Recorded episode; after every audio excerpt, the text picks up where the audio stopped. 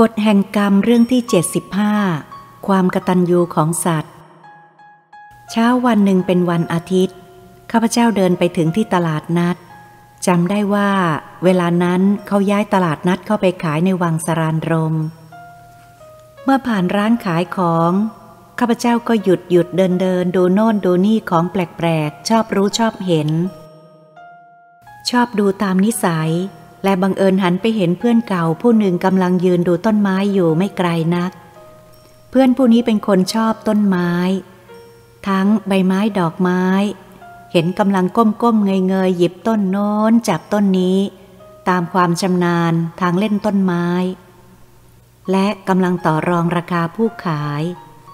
เมื่อข้าพเจ้าจำได้ว่าเป็นเพื่อนสนิทเก่าแก่ แน่ใจว่าไม่ผิด จึงลอบย่องเข้าไปข้างหลังเพื่อหยอกล้อ แล้วใช้มือจับเอวทั้งสองข้าง แกไม่ทันรู้ตัวเพราะมัวเพลินอยู่กับต้นไม้ ซึ่งเป็นของชอบของแก ไม่รู้ว่ามีคนบังอาจมาจับบั้นเอวก็สะดุ้งตกใจ เงยหน้าขึ้นดูว่าเป็นใคร เมื่อเห็นข้าพเจ้าแล้วก็ร้องออกมาด้วยความดีใจ แล้วก็หัวเราะพูดว่า โอ้ ดีใจจริง ๆ ที่ได้พบกัน นึกว่าใคร นี่มายังไงไปยังไงกัน จึงมาพบกันได้ รู้สึกว่าเราไม่ได้พบกันมาตั้งสิบกว่าปีแล้วนะ สบายดีหรือข้าพเจ้ายิ้ม แล้วบอกว่า ขอบใจ สบายดี ผมก็ไม่รู้ไม่นึกว่าจะเดินมาถึงตลาดนัด เดินออกกำลังเช้าเช้าก็เดินมาเรื่อยๆเฉยๆมาอย่างนั้นเอง ไม่มีจุดหมาย แต่เมื่อมาถึงตลาดนัดแล้วก็เลยเข้ามาดูอะไรต่ออะไร เลยกินอาหารเช้าให้เรียบร้อย แล้วก็เดินดูอะไรเล่น ตั้งใจจะเข้าดูหนังรอบเช้า คิดว่าวันนี้ว่างฟรีทั้งวัน เพื่อนหัวเราะและตบหลังเบาๆ พลางพูดว่า ไม่ได้พบกันสิบกว่าเกือบยี่สิบปีแล้ว ผมรู้สึกว่าคุณไม่มีอะไรเปลี่ยนแปลงเลย อย่างไรก็อย่างนั้น เหมือนเดิม คงเป็นคนเจ้าสำราญอย่างเก่า ไม่มีความทุกข์ไม่มีแก่ ข้าพเจ้าหัวเราะแล้วจึงพูดว่า คุณก็เหมือนเดิมไม่มีอะไรเปลี่ยนแปลง ไม่ได้พบกันนานๆ เห็นแต่ไกลก็จำได้ ไม่เหมือนเพื่อนบางคนแก่จนผิดรูปร่าง พบกันอย่างจังหน้ายังจำกันไม่ได้ เห็นจะมีนิสัยเป็นคนขี้โม้จึงแก่เร็ว คุณเป็นคนใจเย็นจึงแก่ช้า เราพูดกันแล้วก็หัวเราะ พื่อนก็พูดว่า นี่ เอาอย่างนี้ก็แล้วกันนะ ไหน ๆ ก็มาพบกันแล้ว นานมาแล้วเราไม่ได้พบกัน วันนี้ถ้าหากคุณยังไม่มีจุดหมาย ก็อย่าไปดูหนังเลย เราไปเที่ยวบ้านผมดีกว่า อาหารเป็นหน้าที่ของผม เพราะคุณยังไม่เคยไปรู้จักบ้านผมเลยอะ่ะข้าพเจ้าบอกว่า ดีเหมือนกัน จะได้ประหยัดค่าอาหารกลางวัน ได้ข่าวว่าคุณย้ายบ้านไปแล้ว ไม่รู้ว่าไปอยู่ที่ไหน เวลาขึ้นบ้านใหม่ก็ไม่เห็นส่งข่าวบอกกล่าวให้รู้บ้างเลย เพื่อนหัวเราะแล้วพูดว่า ผมไม่เคยขึ้นบ้านใหม่เลย จนบัดนี้บ้านเก่าไปแล้ว จึงไม่ได้บอกเพื่อนๆ บ้านเสร็จก็ไปอยู่เลย ไม่ต้องดูเลิกดูยาม ดูวันดีคืนดี มันสะดวกสบายและง่ายดี ไม่ต้องยุ่งวุ่นวาย ข้าพเจ้าก็หัวเราะ เพื่อนก็หัวเราะ แล้วเพื่อนหันไปพูดกับชายขายต้นไม้ว่า วันนี้เอาไว้ก่อนเถอะนะ วันอาทิตย์หน้าค่อยตกลงกันใหม่ จะพาเพื่อนเข้าไปบ้าน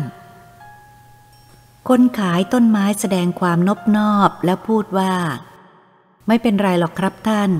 อาทิตย์หน้าผมจะจัดต้นที่แข็งแรงและแปลกกว่านี้ไว้ให้ท่าน เสียงเพื่อนบอกขอบใจ แล้วก็ชวนข้าพเจ้าออกจากตลาดนัด ออกทางด้านพระบรมมหาราชวัง รู้สึกว่าเพื่อนคุ้นเคยกับคนขายต้นไม้มาก เวลานั้นริมคลองยังไม่มีร้านขายต้นไม้มากเหมือนปัจจุบัน เมื่อเราออกมานอกวังสรานรมแล้ว ก็มาขึ้นรถยนต์ของเพื่อนซึ่งจอดไว้ข้างนอก เมื่อรถออกแล้วเราก็มีเวลาสนทนาถาม ทุกสุขกันระหว่างทางตามสมควร เมื่อรถวิ่งออกมาอำเภอชั้นนอก แล้วเลี้ยวเข้าซอยหนึ่ง และได้เข้าไปในบ้านซึ่งมีรั้วรอบขอบชิด มีบริเวณกว้างใหญ่ เพื่อจะนำรถเข้าไปจอดในโรงรถ ข้างบ้าน เราลงจากรถแล้วก็ขึ้นบ้าน แม้บ้านของเพื่อนหลังนี้จะสร้างมานานแล้วเป็นเวลาสิบกว่าปี แต่ก็ใหม่ข้าพเจ้ายังไม่เคยมาจึงตื่นเต้น มองดูแบบบ้านและบริเวณที่เพื่อนได้สะสมต้นไม้ไว้มากมาย เข้าไปในห้องรับแขกแล้วก็รู้สึกว่าในบ้านเพื่อนเงียบ สงบ น่าอยู่สบาย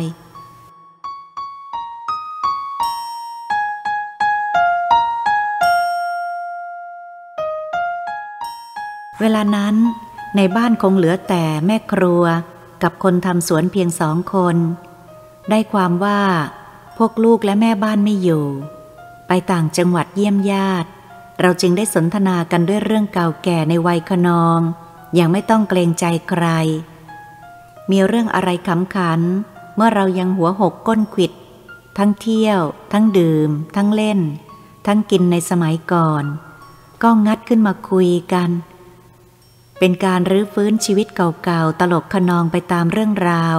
เมื่อครั้งหนุ่มโสดด้วยกันทั้งคู่ทำให้สนุกสบายใจ แต่เมื่อมีครอบครัวแล้วเราต่างรู้สึกว่าต้องรับผิดชอบในการครองชีพต่อไป เราต่างก็มีภาระด้วยกัน การครองชีพทำให้เราเหินห่างกัน นานๆจะได้มีโอกาสพบกันสักครั้งหนึ่ง คิดว่าจะนำเอาประสบการณ์ที่ดี และไม่ดีมาเป็นตัวอย่างสั่งสอนแก่ลูกหลาน ต่อไป เพราะได้ผ่านชีวิตมารู้ว่าอะไรดี อะไรไม่ดี เพื่อนได้กุลีกุจอเปิดตู้หยิบอาหารและผลไม้ทั้งเครื่องดื่มออกมารับรองเลี้ยงดูข้าพเจ้า เมื่อเพื่อนได้สนทนาเรื่องเก่าๆอยู่พักหนึ่ง ก็ขอตัวเข้าไปเปลี่ยนเครื่องแต่งตัว โดยอาบน้ำอาบท่าเปลี่ยนเสื้อผ้าเป็นชุดอยู่กับบ้านเรียบร้อยแล้ว ก็ชวนข้าพเจ้าอาบน้ำผลัดเปลี่ยนเครื่องแต่งตัวของเพื่อน โดยไม่ต้องเกรงใจ แต่ข้าพเจ้าขอตัวว่าจะไม่รบกวนอยู่นาน ในบ้านมีสิ่งที่เห็นแล้วเกิดสะดุดใจข้าพเจ้าสิ่งหนึ่ง คือรูปหมาดำตัวหนึ่ง ขยายรูปขนาดสิบองนิ้ว แขวนไว้ข้างฝาห้องรับแขก มันเป็นหมาธรรมดาไม่สะสวยอะไรพิเศษเลย แต่ใต้ภาพนั้นมีคำขวัญกล่าวไว้ดังนี้ดำเป็นยอดกระตันยูได้พลีชีพเพื่อช่วยชีวิตเราไว้ จะไม่มีวันลืมดำตลอดชีวิตของเราในบุญคุณของดำ ข้างใต้มีลายเซ็นของผู้เขียนว่า ยุพาพันธ์ข้าพเจ้าเมื่อได้เห็นภาพและคำยกย่องแล้ว ก็อยากทราบประวัติหมาตัวนี้ มันมีความดีพิเศษอย่างไร อดอยู่ไม่ได้จะต้องตะโกนถามเพื่อน ซึ่งยังอยู่ในห้องแต่งตัวว่า ผมสนใจอยากรู้ประวัติของหมาดำที่คุณถ่ายรูปติดกรอบไว้ ว่ามันมีความดีพิเศษอย่างไร จึงได้เอามาแขวนไว้ในห้องรับแขก เหมือนเป็นผู้มีเกียรติ และยังมีคำขวัญยกย่องของลูกสาวคุณ ช่วยเล่าให้ฟังทีเถอะ เพื่อนเดินหัวเราะออกมาจากในห้องและพูดว่า อยากรู้มากนักหรือ ถึงได้ตะโกนอย่างตื่นเต้น ข้าพเจ้าบอกว่าสนใจมากตื่นเต้น เรื่องแปลกๆอย่างนี้หายาก ผมจะพอเดาออกว่าหมาตัวนี้คงจะต้องมีบุญคุณสำคัญมากมายแก่ครอบครัวของคุณ พอที่จะเขียนคำขวัญยกย่อง ซ้ำยังขยายรูปติดไว้ในห้องรับแขกอีกด้วย เมื่อเพื่อนเห็นข้าพเจ้าสนใจมากเช่นนั้น ก็เริ่มเล่าชีวประวัติหมาดำตัวนั้น ให้ฟังตลอด ตั้งแต่ต้นอย่างละเอียดละออ โดยใช้เวลานานพอสมควรกว่าเรื่องจะจบลง ข้าพเจ้าผู้เขียนจึงได้เรียบเรียงจากคำบอกเล่าของเพื่อนดังต่อไปนี้ วันหนึ่ง เมื่อผมยังไม่ได้ปลูกบ้านอยู่อำเภอชั้นนอก ยังอยู่ในพระนคร บ้านของเราเป็นเรือนไม้สองชั้น มีบริเวณกว้างขวางพอเหมาะ สมกับสภาพของเนื้อที่สองร้อยตารางวา และมีรั้วรอบขอบชิด เราใช้ต้นผู้ระหงเป็นรัว้ว บ้านหลังนี้คุณจะรู้จักดีเพราะเคยไป บ่ายวันนั้น ผมนั่งทำงานเกี่ยวกับหนังสือเรื่องรายงานงบประมาณด่วน อยู่บนบ้าน ต้องใช้สมองและความคิด แต่แล้วไม่นานนักก็ได้ยินเสียงหมาหลายตัวเห่า และกันโชคคำราม ไม่ช้ามันก็ฟัดกันอย่างชุลมุนที่หน้าบ้านรั้วต้นผู้ระหงแทบจะหักพังทลายลงเป็นแถบ มันก่อกวนสมาธิความสงบ ผมจึงโกรธร้องตะโกนให้คนบ้านออกไปไล่หมาที่กัดกันให้พ้นหน้าบ้าน คนในบ้านต่างถือไม้และตักน้ำใส่กระป๋องเดินออกไปไล่มันและสาดน้ำใส่มัน เพราะถ้าหมาถูกสาดน้ำจะเลิกกัดกัน บุตรสาวของผมเวลานั้นอายุประมาณสิบขวบ ก็ออกไปช่วยไล่ด้วย ประมาณสักพักหนึ่งพวกหมาต่างก็กระจัดกระจายหนีไปหมด บุตรสาวผมเข้ามารายงานได้ความว่า หมาพันธุ์ไทยตัวเมียไม่ทราบว่าหลงมาจากไหน ถูกหมาเถื่อนกลางถนนรุมกัดคล้ายแสดงอวดอำนาจเจ้าถิ่น แต่หมาดำตัวนั้น แม้จะถูกรุมก็ไม่ย่อท้อ ต่อสู้ไว้ลายทำให้หมาบางตัวขยาด ไม่กล้าเข้าไปใกล้ คอยฉวยโอกาสโดดเข้างับขา ทางหลังรุมหมาดำรอบด้าน ที่สุดคนในบ้านพร้อมทั้งบุตรสาวผมก็ช่วยกันไล่ตีไล่สาดน้ำหมาหมูห้าหกตัว หนีกระเจิดกระเจิงออกไป บุตรสาวผมช่วยหมาดำให้หลุดพ้นจากการรุมทำร้ายได้แล้ว ก็นึกสงสารพามันเข้ามาไว้ในโรงรถ มันเป็นหมาที่ว่าง่าย เหมือนรู้ภาษาคน มันทำตามลูกสาวทุกอย่าง เมื่อหาผ้ามาปูให้มันนอนแล้ว บุตรสาวพูดกับผมว่า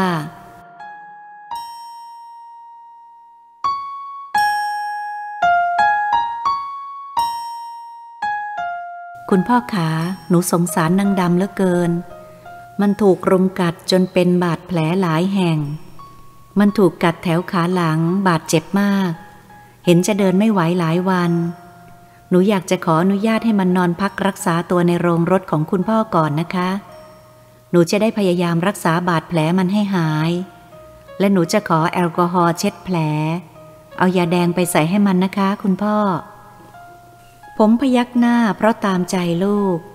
ไม่ช้าบุตรสาวผมก็เป็นทั้งหมอและนางพยาบาล นางดำได้กินนมสดและอาหารอื่น ๆ เท่าที่บุตรสาวผมจะหามาได้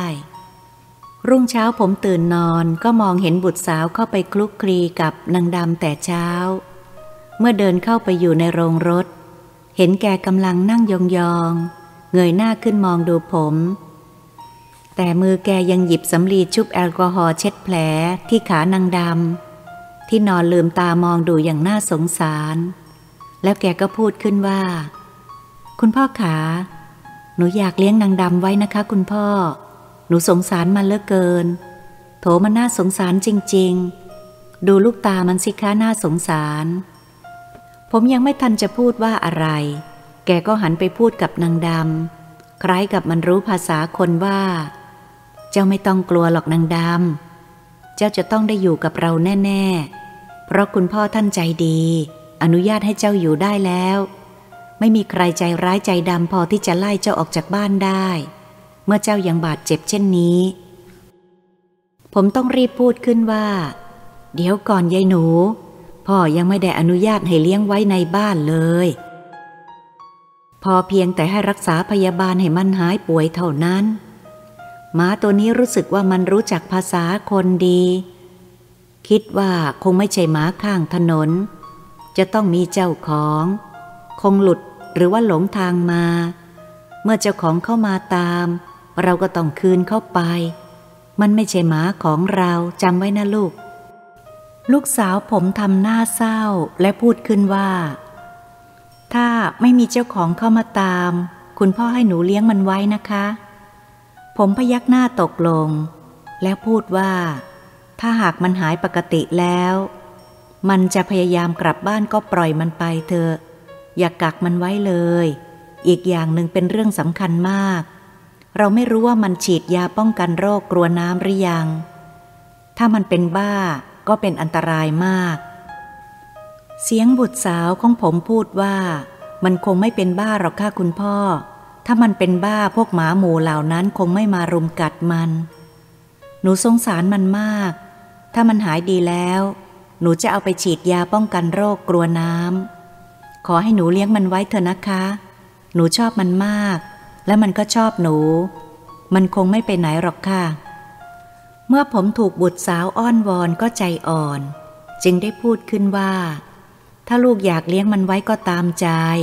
แต่ต้องสัญญากับพ่อก่อนนะว่า ถ้าเจ้าของเข้ามาตาม ลูกจะต้องมอบคืนให้เขาไป ลูกสาวผมหัวเราะอย่างดีใจ ยกมือพนมแล้วว่า หนูสัญญาค่ะคุณพ่อ ถ้ามีเจ้าของมาตาม หนูจะคืนเขาไป คุณพ่อดีกับหนูมาก แล้วแกก็หันมาพูดกับหมาว่า คุณพ่ออนุญาตให้แกอยู่กับเราแล้วนางดำ ขอบคุณท่านเสียสิหมาตัวนั้นเหมือนจะเข้าใจดี เมื่อได้ยินก็สายหัว กระดิกหางไปมาร้องงิ้งงิ้งทำให้ผมนึกสงสาร ยกมือไปลูบหัวด้วยความเอ็นดู ความรู้ภาษาของมัน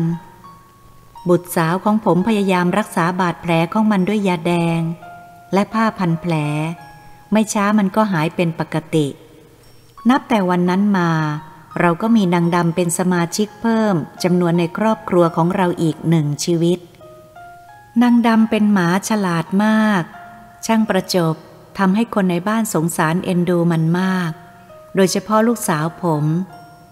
หากวันไหนกลับบ้านช้าผิดเวลา เพราะมีธุระทางโรงเรียน นางดำมันจะนั่งจ้องดูที่ประตูใหญ่ทางเข้าบ้าน มันไม่ยอมวิ่งเล่นหัวกับใคร หรือไปไหนเลย พอบุตรสาวผมเดินเข้ามาในบ้านเท่านั้น มันจะกระโจนวิ่งออกไปรับหน้าทันที โดยล้อมหน้าล้อมหลังอย่างดีอกดีใจ หากวันไหนกลับมาผิดเวลามากจนค่ำมืด มันก็จะหมอบนิ่ง ตาคอยจ้องอยู่ตรงประตูไม่ยอมขยับขยื่น แม้จะเรียกให้มันกินข้าว เพราะผิดเวลามาก มันก็ไม่สนใจ คอยเฝ้าดูที่ประตูทางเข้าด้วยท่าทางหงอยเหงา ไม่ยอมลุกไปไหน ทุกคนเห็นแล้วก็สงสาร เมื่อบุตรสาวผมกลับมาเมื่อไหร่ เมื่อนั้นมันดีอกดีใจมีชีวิตชีวาขึ้น และกินข้าวกินน้ำได้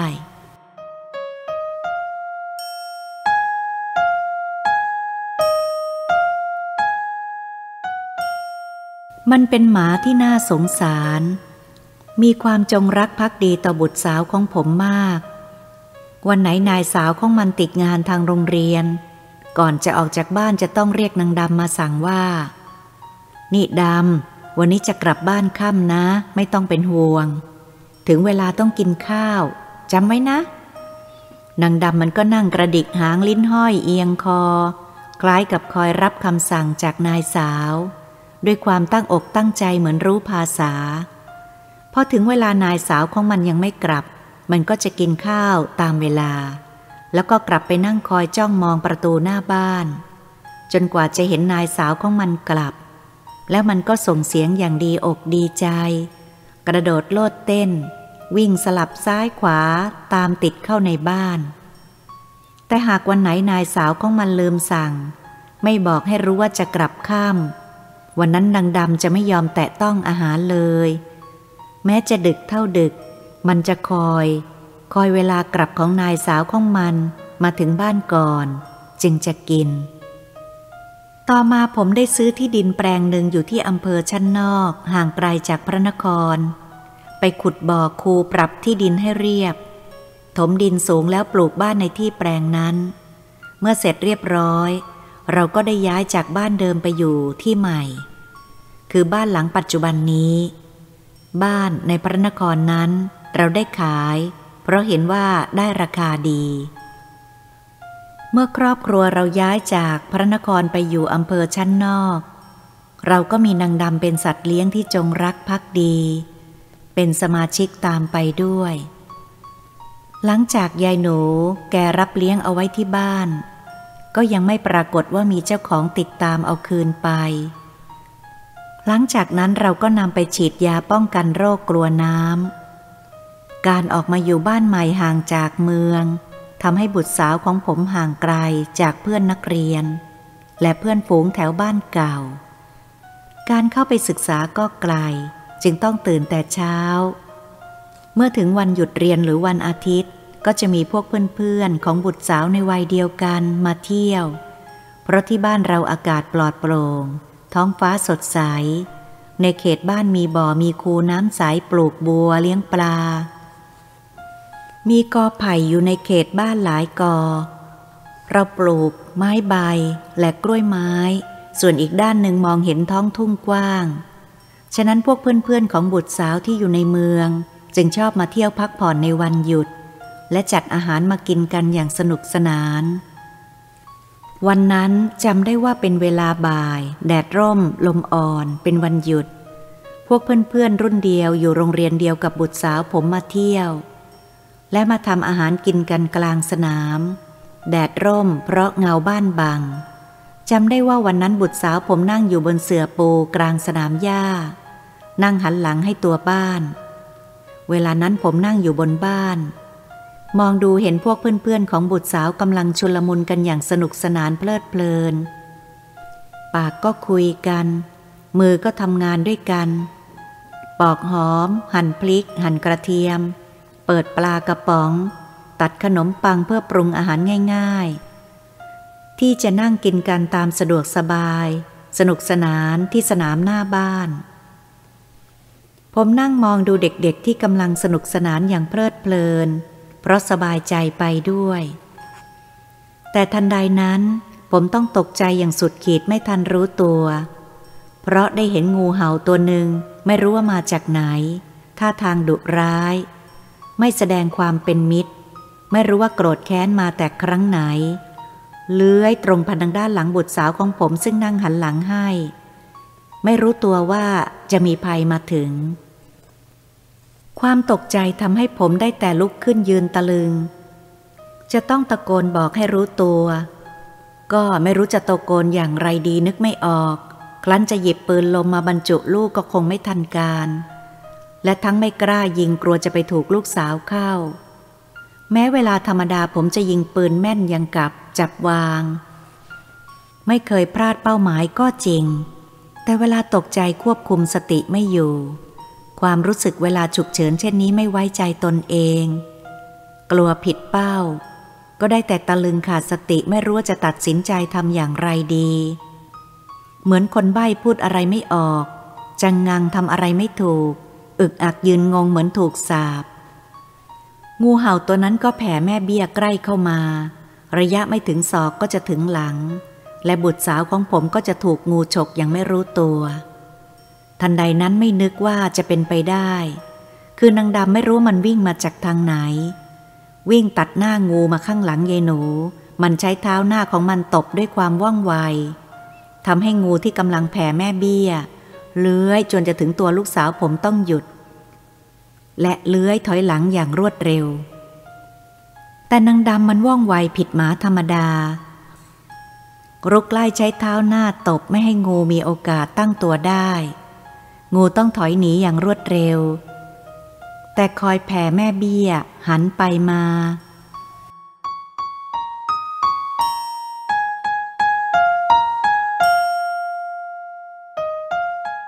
ผมเห็นงูถอยห่างบุตรสาวก็โล่งอกเบาใจ หายใจค่อยทั่วท้อง พวกที่เห็นก็เอะอะขึ้นด้วยความตกใจ และ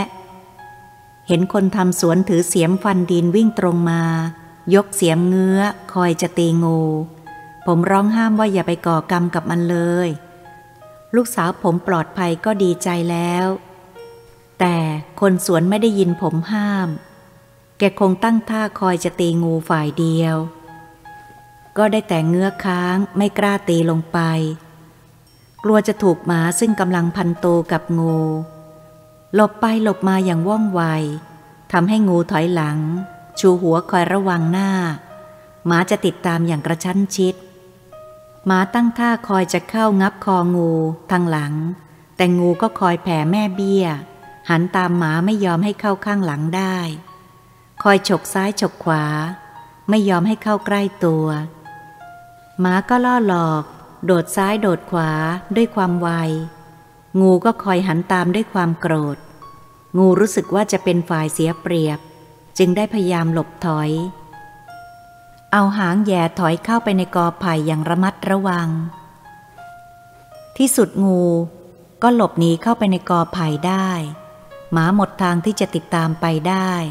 ได้แต่จ้องมองกอไผ่แล้วก็เห่า กระโดดซ้ายขวาไปมา ด้วยความโกรธ ทุกคนต่างโล่งใจคลายความอกสันขวัญหาย และต่างก็ลงความเห็นว่า งูสู้กับหมาเป็นภาพที่น่าดู ทุกคนไม่เคยเห็นมาก่อน เด็กๆต่างเข้าห้อมล้อมรูปครำชมเชยวีรกรรมของนางดำอย่างนิยมชมชื่น ที่มันกล้า อ็นดูยิ่งที่เสี่ยงชีวิตเข้าช่วยนายสาวของมันให้พ้นจากเขี้ยวงูได้อย่างปลอดภัย ผมเองก็เกิดนึกรักขึ้นมา มันตรงเข้าไปเลียหน้าเลียหลังนายสาวของมัน ซึ่งกำลังนั่งอยู่อย่างดีใจ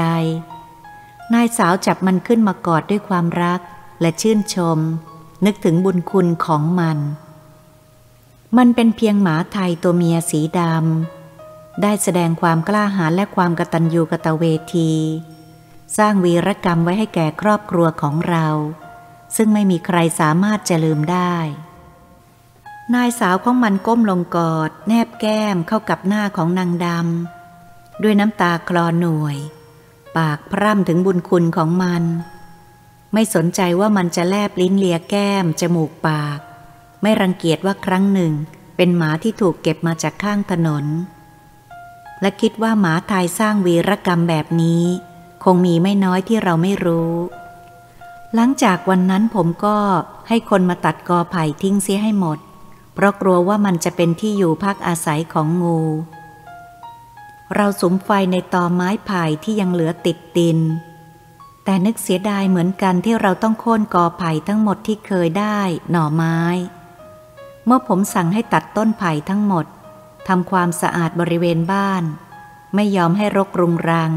เป็นที่ซ่อนตัวของพวกสัตว์เลื้อยคลาน เช่นงูและหนูเป็นต้น เราพยายามไม่ให้อาศัยได้ เราพยายามค้นหางูร้ายก็ไม่พบทำให้ใจเราไม่สบาย ไม่ทราบว่างูเห่าตัวนั้น มันหลบซ่อนอยู่ที่ไหน ไม่มีร่องรอยว่ามันจะหลบอยู่ในเขตบ้าน เห็นที่ไหนรกรุงรังเราก็จัดแจงกวาดเผาให้เรียบร้อย เหตุการณ์ในบ้านยังไม่มีอะไรเกิดขึ้น เวลาผ่านไปเป็นเดือนเป็นปี ตามปกตินางดำจะต้องเข้านอนอยู่ในห้องหน้าเตียงนายสาวของมัน ซึ่งอยู่ชั้นล่างเพราะนายสาวรักมาก ไม่ยอมให้ไปนอนที่อื่น เหตุการณ์เป็นปกติตลอดมาจนต่อมาคืนวันหนึ่งดินฟ้าอากาศเยือกเย็น ตอนดึกคืนนั้น นางดำไม่เป็นอันหลับอันนอน ร้องตะเกียกตะกายประตูเห่าหอนจะออกมานอกห้อง นายสาวจะพยายามปลอบมันเท่าใด มันก็ไม่ยอมอยู่ในห้อง แม้นายสาวของมันสงสาร อยากจะให้มันเข้าไปนอนในห้องที่มีความอบอุ่นกว่า เพราะคืนนั้นอากาศเยือกเย็น ฝนทำท่าจะตกใหญ่ ผมเองคืนนั้นก็นอนอยู่ชั้นบน แต่ก็นอนไม่ค่อยหลับ เพราะเสียงนางดำมันร้อง ครวญคราง ตะเกียกตะกายจะออกจากห้องให้ได้แทนที่ผมจะนึกรำคาญ หรือนึกโกรธที่มันก่อกวนการนอนหลับในกลางดึก กลับนึกสงสารมันยิ่งขึ้น เห็นจะเป็นเพราะมันมีบุญคุณอันล้ำเหลือต่อเราที่สุด นายสาวของมันก็ยอมตามใจ ปล่อยให้มันออกมานอกห้อง และมันก็ออกมานอนนิ่ง สงบอยู่ตรงหน้าประตูนอก เมื่อได้ยุติความวุ่นวายของนางดำแล้ว ความเงียบสงบในกลางดึกก็กลับเข้าสู่สภาพปกติ เงียบอย่างเดิมอีกครั้งหนึ่ง ผมหลับก่อนหน้าที่ฝนจะตกใหญ่ เมื่อฝนตกก็ยิ่งเพิ่มความเย็น หลับสบาย หลับสนิทยิ่งขึ้น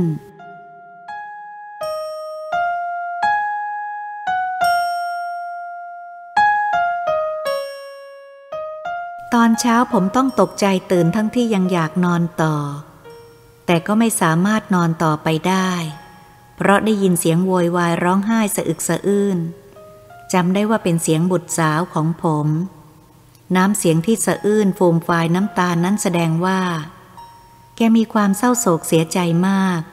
เสียงร้องเรียกให้ผมช่วยอยู่หน้าห้องนอนของผม เมื่อผมรู้ว่าเป็นใครแล้ว ก็ตกใจรีบลุกขึ้นเปิดประตูห้องมาทันที ดูว่ามีเหตุการณ์อะไรเกิดขึ้น เมื่อบุตรสาวเห็นหน้าผมก็ร้องไห้โฮละล่ำละลัก พูดออกมาพร้อมกับขอความช่วยเหลือว่า คุณพ่อขาช่วยดำด้วยเถอะค่ะดำกำลังจะจากเราไปแล้ว คุณพ่อขาดำกำลังจะตาย แล้วแกก็ปล่อยโฮออกมา ผมก็ตกใจเพราะไม่รู้ว่ามีเรื่องอะไรเกิดขึ้น จึงได้แต่ปลอบแกว่า ระงับจิตใจไว้ก่อนเถอะลูก อย่าเพิ่งตีโพยตีพายไปเลย เราเกิดมาก็ต้องอดทนอย่าโวยวายอายชาวบ้านเปล่าๆเรื่องเป็นอย่างไร แกได้สติและพยายามอดกลั้นความเสียใจไว้ แล้วพาผมลงไปหน้าห้องของแกชี้ให้ผมดู พลางพูดทั้งน้ำตาว่า คุณพ่อช่วยดำด้วยเถอะค่ะดำกำลังจะตายอยู่แล้ว ผมมองเห็นนางดำกำลังพยายามสายหัวชูคอ พยายามจะใช้เท้าหน้ายันตัวลุกขึ้น แต่ตัวก็โอนเอ็นเพราะร่างกายกำลังจะเป็นอัมพาตแต่มันก็พยายามกระดิกหางไปมาได้เล็กน้อย ข้างตัวของมันมีซากงูเห่านอนตายหงายท้อง ที่คอเป็นแผลเวอะวะ เหมือนถูกเขี้ยวกัดฟัด จนคอเกือบขาด มีเลือดแดงหยดตามหน้าห้อง ผมพิจารณาดูแล้วก็เดาเหตุการณ์ที่เกิดครั้งนี้ได้ตลอดดี แล้วลูกสาวผมก็พูดขึ้นว่า โถหนูสงสารดำเหลือเกินค่ะคุณพ่อ เมื่อคืนนี้ถ้าไม่ดิ้นรนออกมานอนนอกห้อง ก็คงไม่เป็นอย่างนี้ พูดแล้วก็ร้องไห้อีก ผมจึงปลอบและพูดกับแกว่า เรื่องมันเกิดขึ้นแล้วกำลังจะผ่านไป ถึงลูกจะร้องไห้เสียใจจนน้ำตาเป็นสายเลือด ก็ไม่สามารถจะช่วยอะไรให้ดีขึ้นได้ ความรักความหลงไหล ความงมงาย กลับทำให้ขาดสติ เกิดประมาท ลูกจงพยายามหักใจทำใจให้เป็นปกติ คิดว่าเราจะเสียใจหรือดีใจ ก็ไม่สามารถช่วยนางดำให้มันดีขึ้นได้ธรรมของพระท่านสอนไว้ว่า เมื่อรู้ว่าเราไม่สามารถช่วยอะไรได้ และไม่มีสิ่งใดจะช่วยได้ ก็จงคิดว่ามนุษย์และสัตว์ย่อมมีกรรมของตน จงพิจารณาดู เมื่อเห็นจริงแล้วจงทำใจให้อยู่กลางๆ คือไม่เสียใจไม่ดีใจ จึงจะเรียกว่าเป็นคนมีสติ เป็นคนไม่ประมาท แกพยายามหักใจตามที่ผมได้เตือนสติ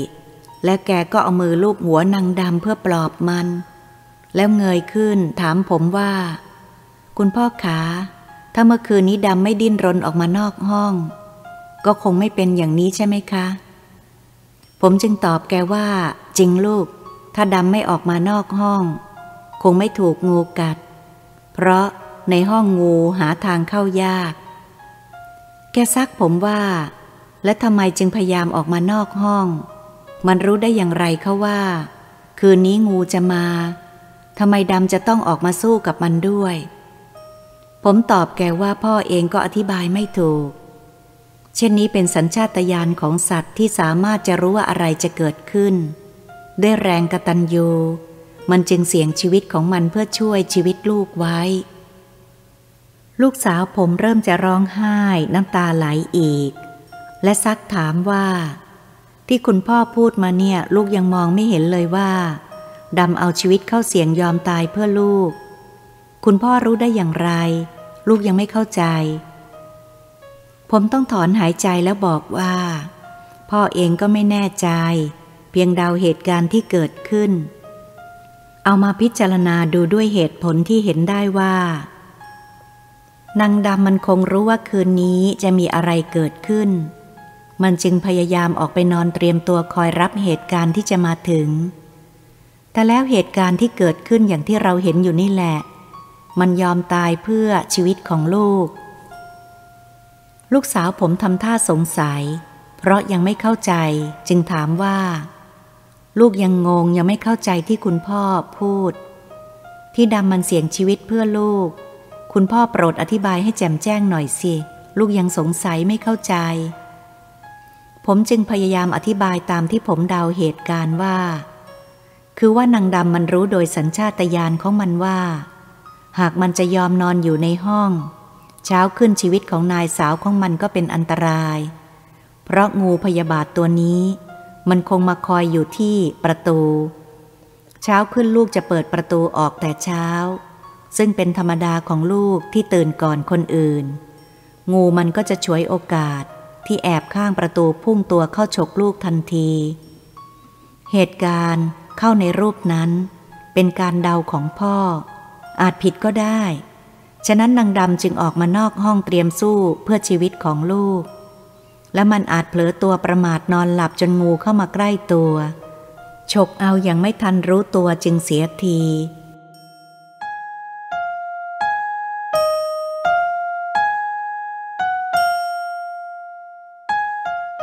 นี่ก็ชี้ให้เห็นว่า ไม่ว่าคนหรือสัตว์ ถ้าประมาทก็ไม่พ้นความตาย แต่เขี้ยวของงูคงฉกไม่ถูกที่สำคัญ มันจึงมีโอกาสรวบรวมกำลังก่อนที่พิษงูจะกำเริบ มันจึงได้กัดงูไว้ ก่อนที่งูจะหนีไป จึงเกิดต่อสู้กันอีกครั้งหนึ่ง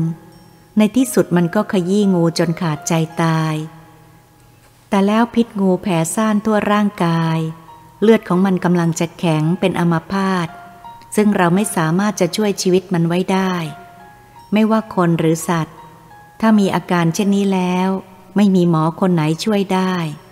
แต่มันก็ได้สร้างเวรกรรมให้ลูกอีกครั้งหนึ่ง ซึ่งในครอบครัวเราไม่สามารถจะลืมได้ ลูกสาวผมร้องไห้สะอึกสะอื้นขึ้นอีก เมื่อผมพูดถึงความดีของนางดำ และได้เห็นนางดำแสดงกริยาทุรนทุราย ชีวิตมันกำลังจะถึงวาระ ผมต้องก้มลงเอามือลูบหัวปลอบมันทางจิตใจ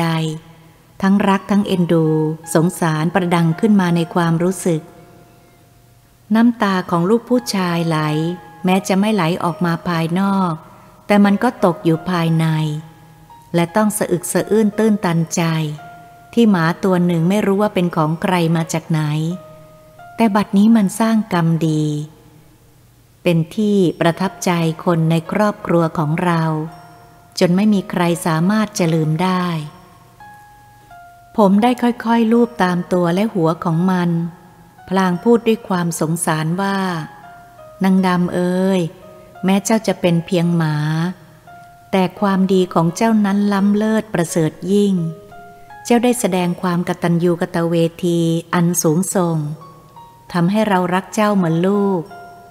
เจ้าได้สร้างบุญกุศลให้แก่ครอบครัวเราอย่างล้นเหลือ ไม่มีวันที่เราจะลืมเจ้าได้ ขอวิญญาณของเจ้าจงไปที่ชอบทางสุขติเถอะ เราจะอุทิศบุญกุศลให้เจ้า ถ้าแม้ชาติหน้ามี ขอให้เจ้ามาเป็นสมาชิกในครอบครัวเราอีก เมื่อผมได้พูดเช่นนั้น นางดำก็มีกิริยาผิดปกติ เหลือบสายตามองดูลูกสาวผม และคนในบ้านที่มุงมันเป็นครั้งสุดท้าย เหมือนมันจะแสดงกริยาลาจากไปไม่มีวันกลับ แล้วก็ชักตาตั้งหัวสัน่น ที่สุดมันก็หมดลมจิตดับท่ามกลาง แวดล้อมของคนในบ้าน ที่รักและเอ็นดูสงสารมัน ต่างก็เห็นสภาพของมันไม่อาจจะเว้นความเศร้าโศกเสียได้ ต่างก็ร้องไห้อะไรรัก เหมือนนางดำเป็นมนุษย์ และญาติสนิทสนมตายจากไปไม่มีวันกลับ บุตรสาวของผมเป็นผู้ที่เศร้าโศกมากที่สุด เอามือปิดหน้าร้องไห้สะอึกสะอื้น ไม่กล้ามองดูร่างของนางดำที่หมดลมอยู่ตรงหน้า หลังจากได้ฝังซากนางดำไว้ในบริเวณบ้านแล้ว ผมปลอบโยนลูกสาวให้คลายความเศร้าโศกลงได้บ้าง วันต่อมา แกก็ยังคงเงียบเหงา คล่ำครวญถึงนางดำไม่หยุดหย่อน รู้สึกว่าแกจะหมดความสุข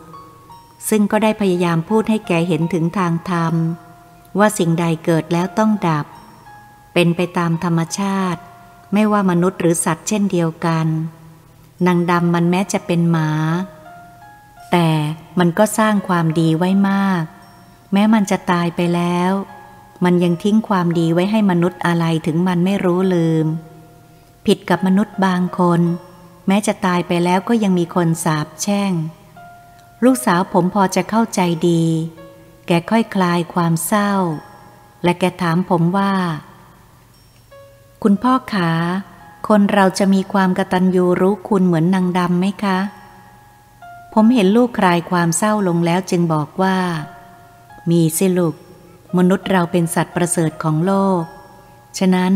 จึงมีทั้งดีและเลว มนุษย์นั้นมีสติปัญญาเฉลียวฉลาด ที่ดีก็ดีอย่างประเสริฐสุด ที่ชั่วก็ชั่วอย่างเลวทรามต่ำสุด จะเปรียบเทียบกับหมาซึ่งเป็นเดรัจฉานไม่ได้ มนุษย์มีจิตปกติบริสุทธิ์ มีจิตใจเที่ยงธรรม อยู่ในศีลในสัตว์ ไม่มัวหลงอำนาจลืมตาย ปฏิบัติอยู่ในพรหมวิหารสี่มีทั้งความกตัญญูกตเวที บุคคลนั้นนับว่าเป็นผู้ประเสริฐ เป็นที่เคารพของบุคคลทั่วไป หากบุคคลใดมีจิตใจเลวทรามต่ำช้า มีจิตเหี้ยมโหดดุร้าย ไม่รู้จักบุญบาปไม่มีศีลธรรม มัวเมาอำนาจเห็นแก่ตัว สร้างความชั่ว อกตัญญูฝืนความรู้สึกให้เห็นผิดเป็นชอบ คอยทำลายคนดีมีศีลธรรม คนจำพวกนี้แม้จะมีร่างกายเป็นมนุษย์ แต่ความรู้สึกทางจิตใจต่ำช้าเลวทราม มีแต่ความชั่วร้าย ฉะนั้นจึงมีจิตใจต่ำ สู้สัตว์ที่สูงด้วยความกตัญญูไม่ได้ ต่อมาบุตรสาวก็ค่อยคลายความเศร้า ได้แต่ทำบุญอุทิศให้นางดำเสมอ สิ่งที่แกคิดได้ก็คือ ไม่ว่าคนหรือสัตว์เกิดมาแล้วก็ต้องตายเหมือนกัน